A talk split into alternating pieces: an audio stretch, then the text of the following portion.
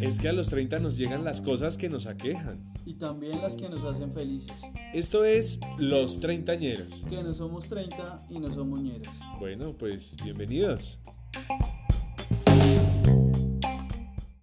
Hoy en Los Treintañeros tenemos un capítulo de lujo. Estuvimos reunidos con dos amigos muy especiales, Catalina Castro desde Australia y por supuesto Nicolás Hernández desde Bogotá, periodista de Univisión. No tiene 30, pero, pero pronto los tendrá y queríamos pasar un tiempo agradable hablando de temas no tan trascendentales, más bien como chistosos, con respecto a algunas de las teorías conspirativas más sonadas de los últimos tiempos, sobre todo ahora en, en esta cuarentena en la que muchos aseguran que el virus salió de un laboratorio y cosas por el estilo. Entonces fue una conversación bien agradable, bien divertida y esperamos que ellos dos nos sigan acompañando en esto que se llama Los Treintañeros y como diría mi amigo Juan, no somos treinta ni somos ñeros, aunque nuestras esposas de pronto digan lo contrario. Bienvenidos, esperamos disfruten de este capítulo especial.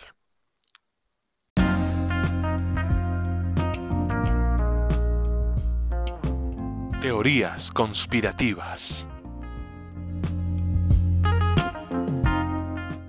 Buenas tardes, Pedrito. Y... Hola, Juancho. ¿Cómo va? ¿Todo bien? Ok. Todo bien. Todo bien, todo bien. Aquí emocionado, contento por este capítulo especial de los treintañeros, que no somos ni treinta, ni somos ñeros. Y hoy Aunque no... Cata va a decir, ustedes ya van a ver quién es Cata, pero ella va a decir que somos muy ñeros.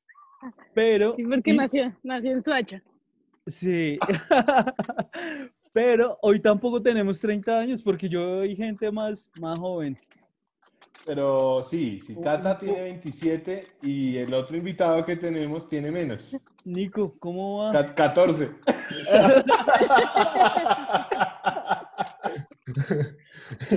Estoy saliendo de la red de Teens. ¿Qué es eso de Red de Teams? La gente que nos oye en California no sabe qué es eso. Bueno, eh, Juan, explícanos tú qué. No, usted fue el que lo dijo. Es que nosotros no sabemos. Bueno, es una división que hay en nuestra iglesia. En nuestra iglesia es su presencia, eh, en donde clasifican cierto tipo de grupos y en ese tipo de grupos asisten a grupos de conexión. Entonces yo asisto a los teens que somos de 9 a 14 años. Pues son Teen Juniors. Sí, Teens Junior. Y tenemos, por supuesto, a la única, la inigualable e inconfundible María Catalina Castro. Este María es un alias, no puedo decir el verdadero, pero, pero la tenemos con nosotros y somos hermanos del mismo padre, pero diferente mamá. Explíquenos eso. Explique, Pedrito, para la gente de California. Para la gente de California quiere decir que nuestro padre es Dios y nuestros papás nos engendraron por su lado.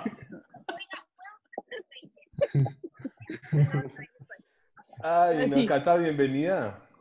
Gracias por invitarme, Pedrito. En este, en este momento, ¿en dónde te encuentras? Cuéntanos un poquito de ti. ¿Qué haces? En este momento me encuentro en Sydney, Aus- Australia. Voy a ir a hacer mis compras, que es a lo que tengo permitido hacer ahorita. Y nada, ya vivo aquí hace tres años casi. En julio cumplo tres años. El tiempo vuela. El tiempo vuela, sí, impresionante. Y Nico, ¿usted qué hace? Cuéntenos un poquito, ¿usted qué hace? Bueno, yo estoy aquí desde mi casa en la 80, no estoy en Sydney, pero eh, soy editor de noticias de Univisión Noticias Digital y a eso me dedico prácticamente ¿Quiere, 24. ¿Quiere hablar un poco acerca de lo que pasó con su último artículo? Eh, ¿O tiene miedo? Bueno, ya que dicen que va a llegar a California, me da un poco de susto. No, nada, nada, que, que- que en estos momentos de, de, de coronavirus, eh, este tema ha afectado a todo el mundo en diferente medida, pero pues ha logrado eh, traer pánico, eh, traer muchos problemas y también ha tocado mucho a los medios de comunicación. Entonces ahora nos toca ser muy cuidadosos en todo lo que decimos, en cómo nos expresamos y más que en este momento en Estados Unidos es época electoral, ¿no? O sea, en noviembre vamos a saber si Donald Trump es reelegido o si Joe Biden va a ser el nuevo presidente. Entonces yo saqué un artículo, edité un artículo y el artículo lo mandaron prácticamente a bajar, dado todo este contexto. pero, pero bueno, ¿qué dicen las estadísticas? ¿Gana Trump o gana Biden? Bueno, yo la verdad, yo la verdad no, no, no, me confío mucho porque para esta época, en el 2016, eh, todas las estadísticas decían que Hillary iba a ser la ganadora y sobre todo, pues como en, en, Estados Unidos es el tema de los colegios electorales, eh, Hillary estaba ganando en estados clave, ¿no? Y ahorita está pasando lo mismo con Joe Biden, que está ganando en estados clave, pero yo creo que, que Trump puede sobre todo ganar esto, sobrado. Y con Por la cara de Catalina veo que, que, esa es su postura también. Sí, sí, sí. Sí, y con todo sí él va a ganar. ¿Será que sí gana con todo este tema del coronavirus? Sí. ¿La reelige? Él tiene, él tiene la habilidad de salir de lo que sea. Él le da la vuelta a lo que sea. El peor problema siempre encuentra por dónde escaparse, siempre encuentra a quien echarle la culpa, encuentra el chivo expiatorio perfecto. Este va a ganar. Y sobre todo porque a la gente le gusta su forma de, controversia y, y, ahí está, que la gente se puso a seguirle la cuerda con lo del desinfectante. O sea, la gente es tan ridícula que llega hasta ese punto, así que yo sí creo que va a volver a ganar.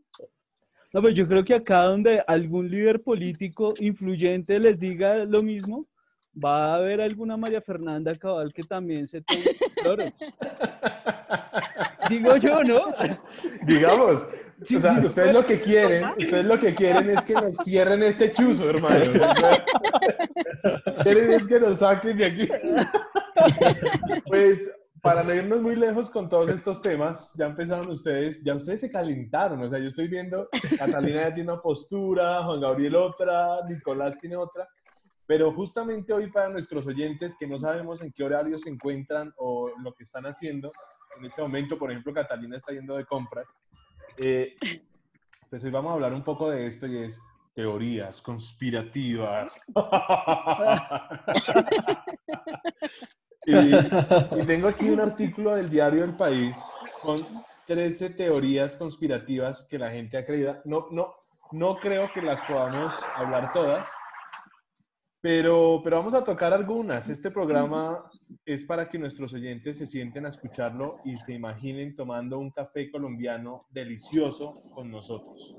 ¿Un café de quién, Juan Gabriel? De Workers Café, que son los patrocinadores de este podcast. Por favor, el patrocinador oficial de este podcast, Workers Coffee. ¿Ah?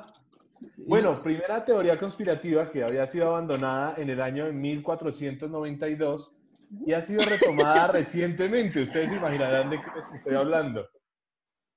Que la Tierra es plana. sí, señor, efectivamente. Que la Tierra es plana. Muchos ya, pues creo que Galileo lo había mencionado previamente, pero cuando Colón llegó a América, no digo a descubrirla, sino a invadirla o conquistarla. El asunto es que se, entendió que la Tierra era, era redonda, las imágenes satelitales dicen que la Tierra es redonda, los barcos que dejamos de ver en el horizonte también nos lo confirman, pero hay un grupo de locos, no sé si ustedes están de acuerdo, que dicen que la Tierra es plana. Y lo peor es que tienen muchos adeptos. O sea, y tienen formas de explicarlo. Parece como lo que dice Trump, eh, lo que decía Catalina de Trump. Encuentran la forma para darle sentido a lo que ellos están explicando. ¿Alguno de ustedes es terraplanista por casualidad? No. Yo no, yo no. Yo no, yo no. No sé Juan. No. Es que no por, el programa, para, porque nos están escuchando. No, pero no, es que sí, o sea, la, la evidencia es como, como clara. Lo que usted dice, por ejemplo, que los barcos se van desapareciendo a medida de que, de que se van alejando y, se van como hundiendo, pues para mí no tiene sentido, porque entonces en algún momento se caería lo que pensaban antes del descubrimiento de América. Pero, ¿qué creen que lleva a las personas a, a creer en masa, pese a la evidencia, en bobadas como estas?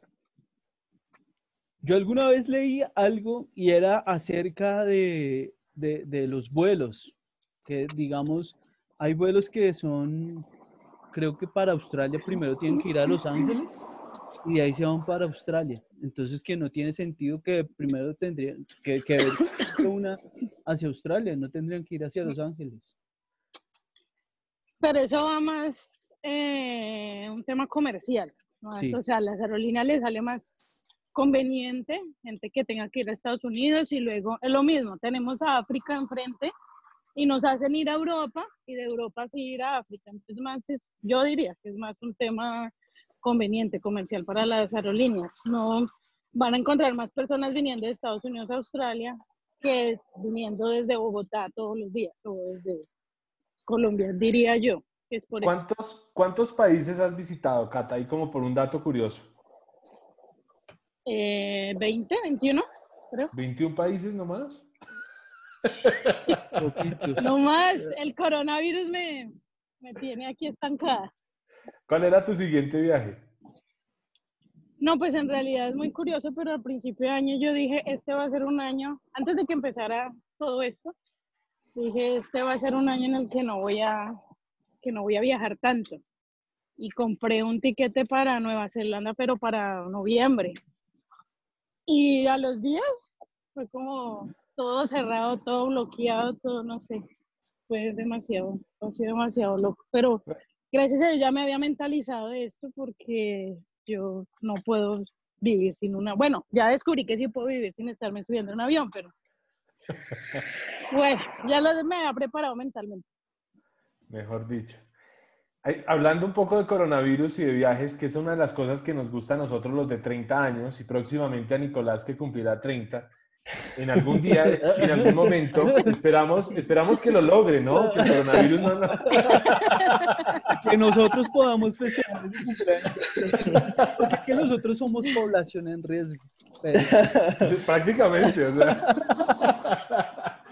Pero llega toda esta teoría conspirativa acerca de que, y, esta semana, más que todo, afirmada por Estados Unidos, de que el coronavirus se les escapó de un laboratorio en China. ¿Ustedes creen eso? Bueno, yo la verdad, en este punto yo sí lo puedo empezar a creer y, es súper curioso. ¿Por qué? ¿Porque lo dijo Trump? Lo dijo my president. E, es muy curioso que, que, que, un mes antes que saliera el coronavirus, es decir, eh, bueno, se dice que fue desde noviembre, diciembre, enero, pero un mes antes de todo esto, eh, los ubico, octubre de 2019, Vox que es un gran medio de Estados Unidos, que lo pueden ver en Netflix, sacó un especial gigante que, que, que, que, que traducido dice como la próxima pandemia es inevitable, ¿no? y, ahí, y ahí entrevista a todas las personas que en este momento tienen el tema del, del de, son teorías conspirativas, ¿no? Entonces, eh, que el murciélago, que Bill Gates, que, que lo que usted dice que, que, pudo ser que se les escapó el, el, el, el, virus, pero yo creo que de todas esas la que más, la, la más importante, yo creo que puede ser que eh, se les escapó completamente. Y yo creo que fue una ingenuidad de Trump, porque curiosamente en enero Trump eh, despidió a la persona encargada en Estados Unidos de viajar a Wuhan, de viajar a China y eh, revisar todos estos temas, ¿no? O sea, por temas de recortes, el tipo dijo, no, esta persona no es importante en este momento para el gobierno, no creo que vaya a haber una pandemia, la despidió y al mes, pues, ocurrió el boom. Pero lo, que usted dice, lo que usted dice suena más a que es culpa de Estados Unidos que de China. De hecho, de hecho, yo no creo que sea culpa de ningún país, o sea, porque mucha gente le ha echado la culpa a China, pero y China puede que se haya recuperado muy rápido, pero es por un tema cultural. O sea, para mí es un tema netamente que a los chinos usted les dice usen máscaras y al segundo día de usted decirles eso, todos los chinos tenían eso. es un tema de que los paramédicos al otro día, las personas que tenían síntomas las podían ir a visitar a las casas, o sea, hubo un avance muy grande, pero no significa que China no esté afectada, porque China ahorita económicamente necesita vender lo que produce, pero ¿quién va a comprar eso? Todas las naciones están afectadas. Y es que ahí hay un cruce de teorías conspirativas, porque lo que estaba diciendo Nico es, es lo de la conferencia 201, que lo hicieron la fundación de Bill y Melinda, Y Melinda Gates. Diciendo que se iba a crear un virus, eh, pero que salía era de Japón, decían ellos. Y, y era como básicamente una, una estrategia para que los ingresos de Johnson y Johnson eh, aumentaran. Y lo de las mascarillas, yo no sé, lo de, los, lo de los chinos a mí me parece que es medio conveniente para ellos por lo del gran hermano, pues ya no los van a reconocer tan fácilmente en la calle, ¿no? Ah, por supuesto. ¿Tú qué opinas, Cata? ¿Tú usas champú Johnson para, que, para los ojitos?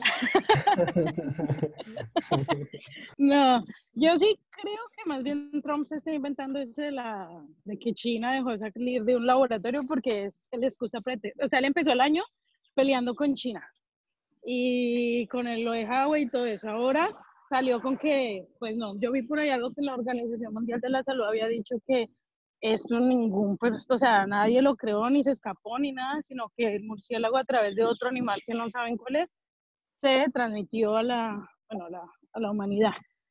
Pues no creería que haya salido de ningún, ni tampoco creo que sea manipulado por ningún ser humano. Esto es la misma naturaleza porque el mismo ser humano se ha ido más allá de sus límites en cuanto a la deforestación, en cuanto a comerse lo que no se tiene que comer. Entonces eso es la misma naturaleza haciendo una pequeña limpieza. No creo que sea... Y pues si China lo hubiera planeado así, pues le salió muy mal porque ahorita están mejor que, que, o sea, supuestamente están saliendo, pero todavía falta, todavía falta. Más bien yo sí creo que allá salió el virus y ellos dijeron, no, nosotros- ahorita no nos vamos a chupar esto. Y empezaron a esparcirlo por todo el lado porque, imagínate, si se hubieran quedado solo en China, los únicos afectados hubieran sido ellos. Yo sí creería más bien que por ese lado nos, nos mandaron el virus. Y es que eso es lo que le están peleando también a, a Xi Jinping, que no avisó, que no avisaron de los casos que, que, que, que- que se estaban reportando en Wuhan al inicio. Por ejemplo, ahí podemos escuchar un, un- un murciélago. Un murciélago. Atacando a Catalina en este momento. Periodismo de inmersión. Claro, total. Aquí estoy en Wuhan, les dije que era así. Mentí. Y mentí. en un mercado de mariscos. Bueno, Literal. pero, pero sí, sí suena, ¿no? Sí suena. Ahora, hay, hay un contraste ahí porque China aprovechó que las acciones de empresas norteamericanas bajaron en la bolsa y las compraron y lo han catalogado como la mejor jugada económica de los últimos tiempos. Eso por un lado. Por el otro lado, pues también está que hace parte de la guerra, que, es una nueva guerra, una nueva forma de guerra, eh, un poco biológica con respecto entre, entre China y Estados Unidos. ¿Creen que algo de esto tenga razón o no? Porque es muy curioso que Bill Gates, en una conferencia de 2015, prácticamente lo haya pronosticado. Yo creo que en algún Pues es punto que- las naciones van a buscar el mal menor, ¿no? Y, y- y eso es como un ajedrez. Y el mal menor tiene que ver con la cantidad de vidas que se van a perder. Y, y viéndolo, o sea, desde su, desde su punto de vista, eh, uno de los países menos afectados eh, a nivel tanto económico como de vidas eh, ha sido China, ¿no? partiendo que fue el epicentro. ¿no? Entonces, yo creo que, que, que puede ser una nueva forma de guerra, eh, porque antes en las guerras se intentaba o se tenía la idea de preservar la mayor cantidad de vidas, pero yo creo que ahorita la mentalidad puede cambiar un poco, ¿no? O sea, ¿cuáles son las vidas que merecen preservarse? Y, y lo que usted dice, la bolsa es clave Eh, no es algo que, como, como vemos en los noticieros, que la bolsa de Nueva York cayó este lunes. No, eh, puntualmente en Nueva York, el gerente de la bolsa, el presidente de la bolsa, eh, decidió invertir, sacar todos sus negocios en microempresas e invertir en empresas que hacen mascarillas faltando un mes. Entonces ahí es donde, donde, donde uno puede ver, ya había algo premeditado, o sea, ya había información que estaba pasando debajo de, la, de, las mesas. Tú ibas a decir algo, Cata. Se me olvidó. Ah, ok, mm. que China puede estar mintiendo también en su cantidad de muertos. O sea, ellos, allá es un régimen y nomás hace poco salió que, ay, se les había olvidado avisar que tenían mil muertos más en Wuhan. Entonces, mm, no creo mucho en esas cifras, la verdad. Pensando las de Colombia también están terriblemente desfasadas. ¿Qué te hace pensar eso? ¿Qué te hace pensar eso? ¿Qué será? Pues porque no se hacen, no se hacen test. Si no hay test, pues no hay enfermos. ¿A ti ya te hicieron, te hicieron pruebas allá? No, no, aquí no me han hecho pruebas. ¿Cómo, cómo están manejando estoy sana. Sí, porque sin tapabocas haciendo mercado es una heroína. y con murciélagos ahí. no, pues sabes que aquí han sido como muy laxos. Lo único que hicieron fue cerrar restaurantes, discotecas, cafés. Eso. cerraron las playas, los parques. Es como que no había mucho plan. Lo único que estaba abierto eran los centros comerciales pero creo que hay mucha cultura de, o sea, el gobierno dijo quédese en su casa o trate de quedarse en su casa y así he visto que la gente, pues no falta, no falta, pero la mayoría se queda en su casa y se han hecho muchos test, eso sí, han hecho muchos test.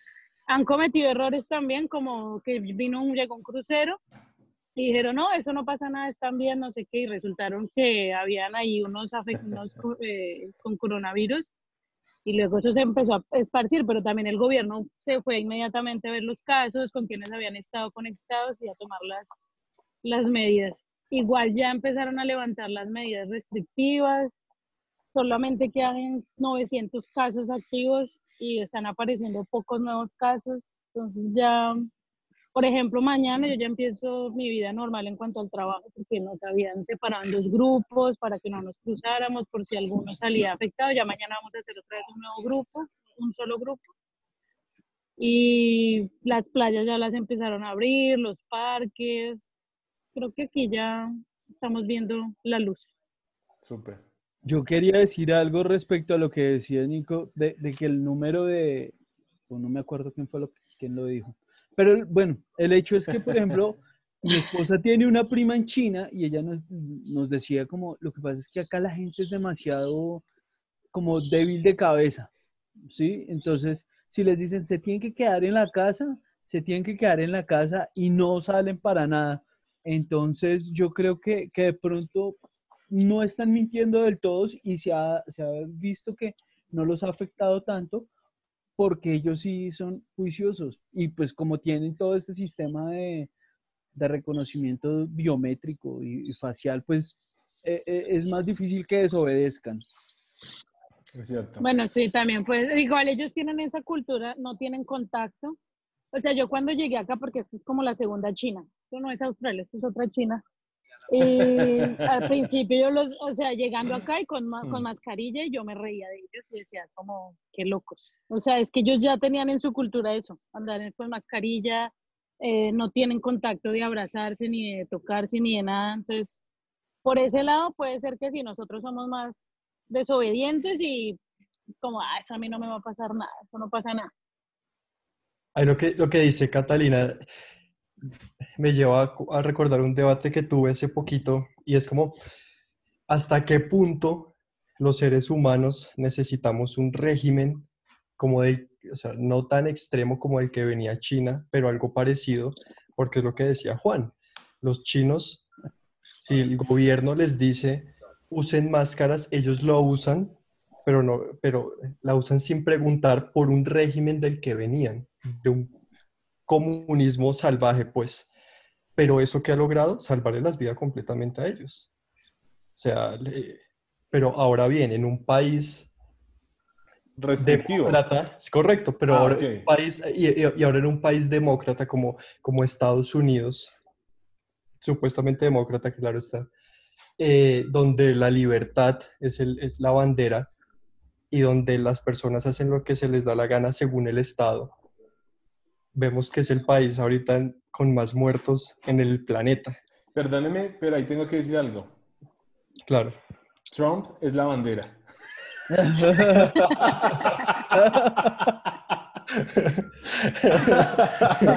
vamos a cortar esta, vamos a ir a un corte de comerciales y ya regresamos con esto llama Los Treintañeros. que no somos ni 30 niñeros.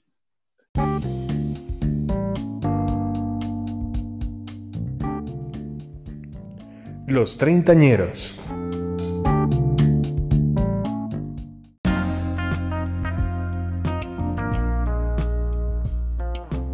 Teorías conspirativas.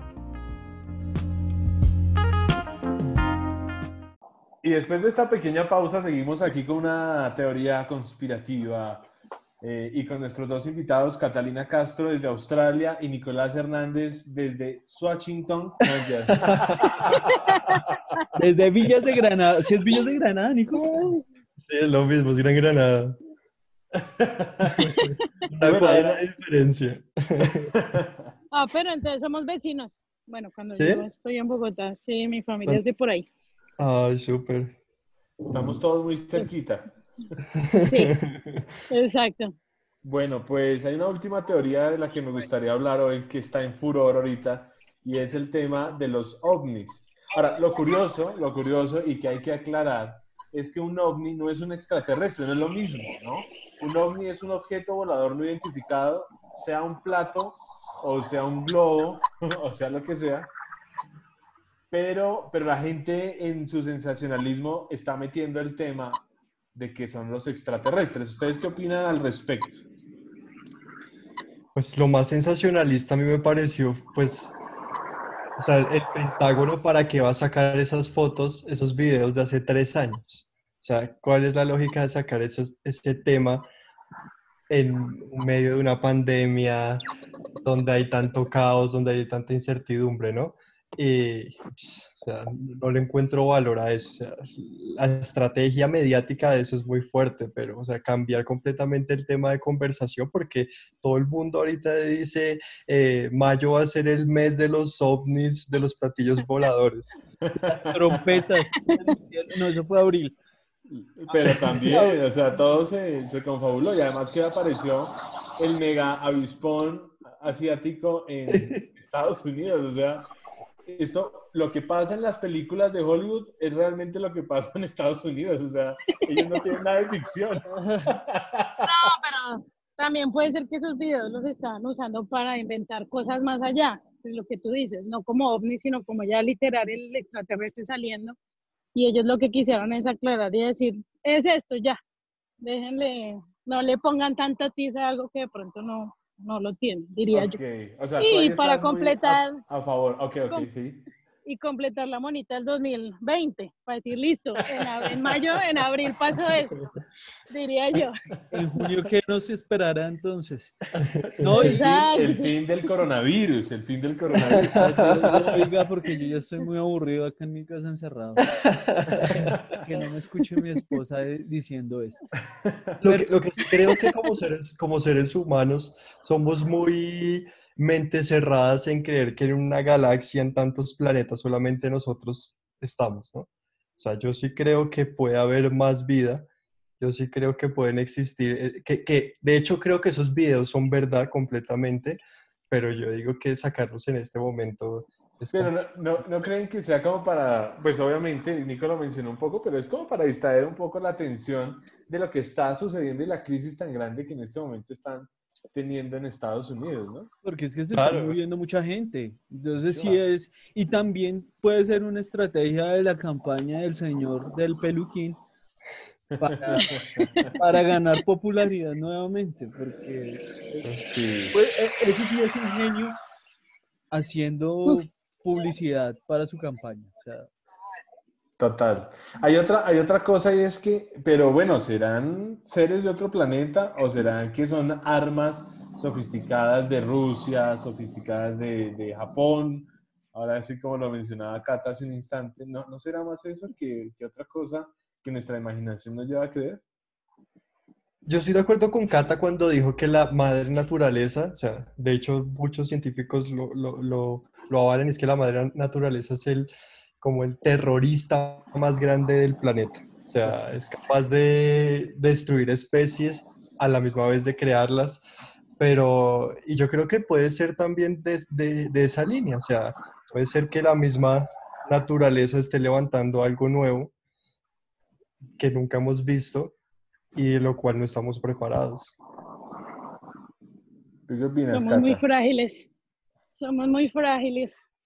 No sé, a mí me gustaría creer que son extraterrestres. y que traen la cura para el coronavirus. Exacto. Bueno, Pero- también puede ser que la cura ya esté, ¿no? pues, Uy, ¿cómo es eso? ¿Cómo es eso? ¿Cómo sería eso, Cata? No sé, pues si la apoyan que eso salió de un laboratorio, que no sé qué, y toda esa conspiración, también deberían ya tener la, la vacuna, ¿no? Solamente que no la van a soltar ahorita, sino hasta que terminen de matar a los viejitos. Cuando ya acaben con esa labor, ya sale la... ¿Tú crees que, vacuna. que esa, esa es la tarea principal de, de, de ese experimento? Sí, porque los viejitos ya no son productivos, ya no aportan.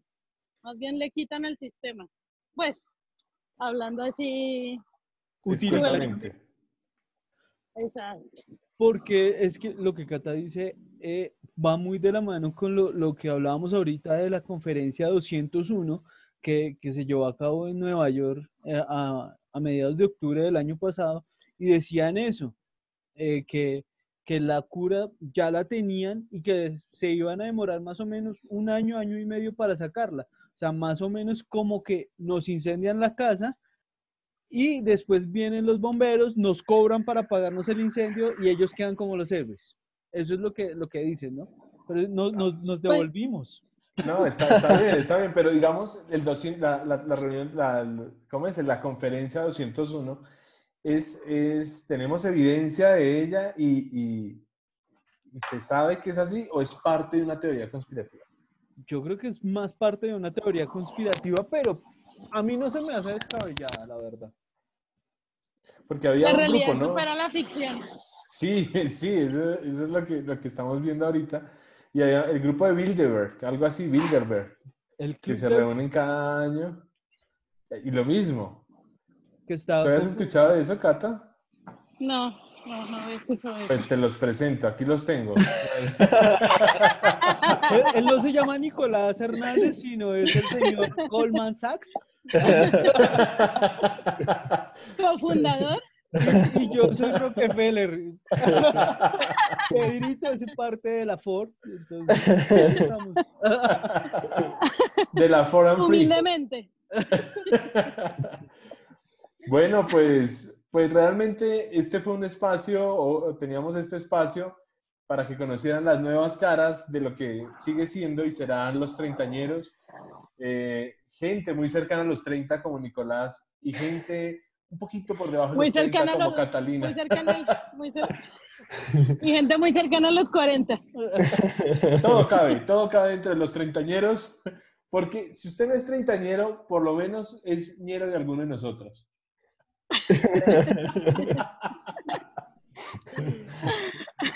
Pero bueno, fue divertido de pronto hablar un poco de, de las bobadas que la gente habla por ahí en, en la calle o los medios, y solo el tiempo nos dirá, Juancho, si, si algo de eso era real o si sencillamente todos son buenos novelistas. Sí, yo antes de, de que, de que, pues ya como que vamos cerrando, pero antes de, de cerrar yo quiero saber cómo está la reptiliana. No, no- no he sabido cómo va su salud.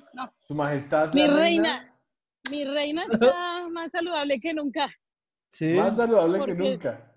no, pues Sí, que- es increíble. Ella le da lo de, ¿cómo es que se llama? Button James, el que va para atrás. Ah, Benjamin Button. Es, ella es como un tipo así. Sí, impresionante. Su Majestad la Reina.